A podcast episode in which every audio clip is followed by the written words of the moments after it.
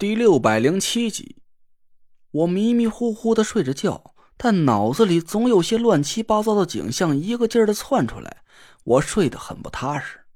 我一会儿梦见我破解了挂局，可等我回到墓室的时候，其他人都已经掉到裂缝里死掉了。一会儿我又梦见我和田慧文在墓道里迷路了，我们怎么也找不到墓道里的小龟壳了。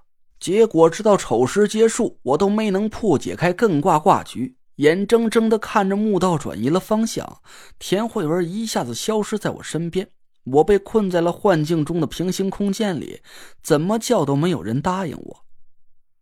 每隔十几分钟，我都会从噩梦中惊醒一次，我浑身冷汗，迷迷瞪瞪地叫嚷着想要睁开眼睛，但每次我被惊醒之后，都会听见一个声音在我耳边轻轻响起。蝉子，没事啊，时间还早着呢，有哥们在这儿呢，你踏实的睡你的就得了。我听出这是郭永哲的声音，心里慢慢的平静了下来，又闭上了眼睛。这次我做了个超级美的梦，迷迷糊糊之中，好像有人在我嘴边塞了块什么东西，紧接着一股很香很香的味道钻进了我的鼻子，我连眼睛都没睁，张开嘴就叼住那块东西，一边嚼着一边激动的傻笑个不停。梦里的东西真好吃啊，这可不是压缩饼干那种让人胃口大倒的破东西，我嚼在嘴里的食物竟然是肉。虽然我不知道那是什么肉，但我还是吃得很香，肚子里竟然还隐隐有一种久违的饱胀的感觉。连着几天了，我饿的脑子和腿呀、啊、是一个劲儿的发飘，感觉整个人啊这软的像是一根煮烂的面条似的。最丢人的事儿就是我肚子不争气的从早叫到晚，几乎是一刻也不给我留点面子。我有滋有味的舔了舔嘴唇，继续强迫着自己入睡。我必须要保证充足的睡眠，明天凌晨的丑时将会是我们五个人面临的最重要的一个命运转折。只要我能破解到最后一个卦局，顺利的找到离开地下墓穴的办法，我们就可以远离已经逼近到眼前的死神了。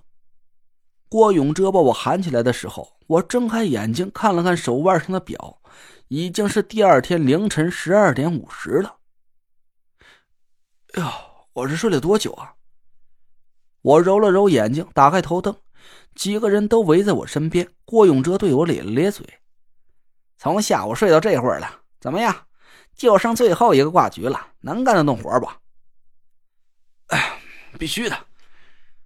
我爬起身来，伸展了一下四肢，一股充满活力的血液遍布了我的全身，我竟然觉得我的体力恢复了不少。还还别说，这做梦吃东西都能吃饱了，我现在浑身上下都是劲儿。几个人对我笑了笑，他们都饿得有气无力的，连调侃我的心思都没有了。老规矩，还是你们几个在这等着。慧文，我看了一眼田慧文说，要不你也在这待着吧，就剩最后一个卦局了，我自己能破解得开。田慧文犹豫了一下，摇了摇头说，你掌握不好端火的力度和阴阳程度，还是我跟着你一起去吧。没事儿，你给我张符不就行了。那更不行了，催动符箓需要耗费大量法力，你现在。田慧文顿了一下，赶紧改口，我怕你体力跟不上，还是我来吧。我无奈的点了点头，我明白田慧文的意思，他是怕我现在的法力不足以催动银祭符箓，一旦断火失败，卦局也就破解不开了。我也不再劝他了，几分钟之后，腕表上的时间跳到了凌晨一点整。丑时到了，几声轻响过后，墓道口出现在艮位的方向，我和田慧文对看了一眼。走。我和田慧文走到平台的一角，抬起手电筒，正对着墓道口的方向观察了一下，脚下有一条窄窄的通道，直直的通向了艮位，还是只有差不多半米宽窄。但这次没有了郭永哲保驾护航，我和田慧文要想办法自己走到墓道口上去。我心里慌得不行，心脏砰砰的一个劲儿跳个不停，几乎都要从嗓子眼里蹦出来了。陈子，靠你自己了，郭永哲把伞绳系在大柱子上，另一头系在我的腰里。你还记得我把你拉到训位的时候是怎么弄的吧？拿着另一根绳子过去，然后把两根绳子系在一起，弟妹过的时候就有两根救生绳了，很安全。哎，对了，你俩都过去以后，你记得把绳子固定在墓道口上，等你回来的时候还要用呢。嗯，记住了。我稳了稳心神，哆哆嗦嗦的伸脚踩了踩通道。头顶的光束照在我的脚下，我刚一低头，一眼就不小心看见了深不见底的裂缝深渊。我两腿一紧，差点吓得就尿了裤子。我赶紧抬起头来，让光束照向远处，深深的呼吸了几口。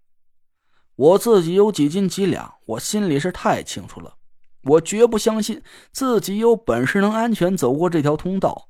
我心里盘算了一下，有了一个不错的主意。媳妇儿，来，我背着你走过去。我这话一出口，几个人全都傻了眼了。不是，馋子，你这要疯啊！郭永哲的眼珠子都快瞪飞出来了，急得唾沫星子砸了我一脸。你自个儿能过去都算哥们儿看走眼了，哎，你还想背着一个人走过去？我故作神秘地朝郭永哲眨了眨眼。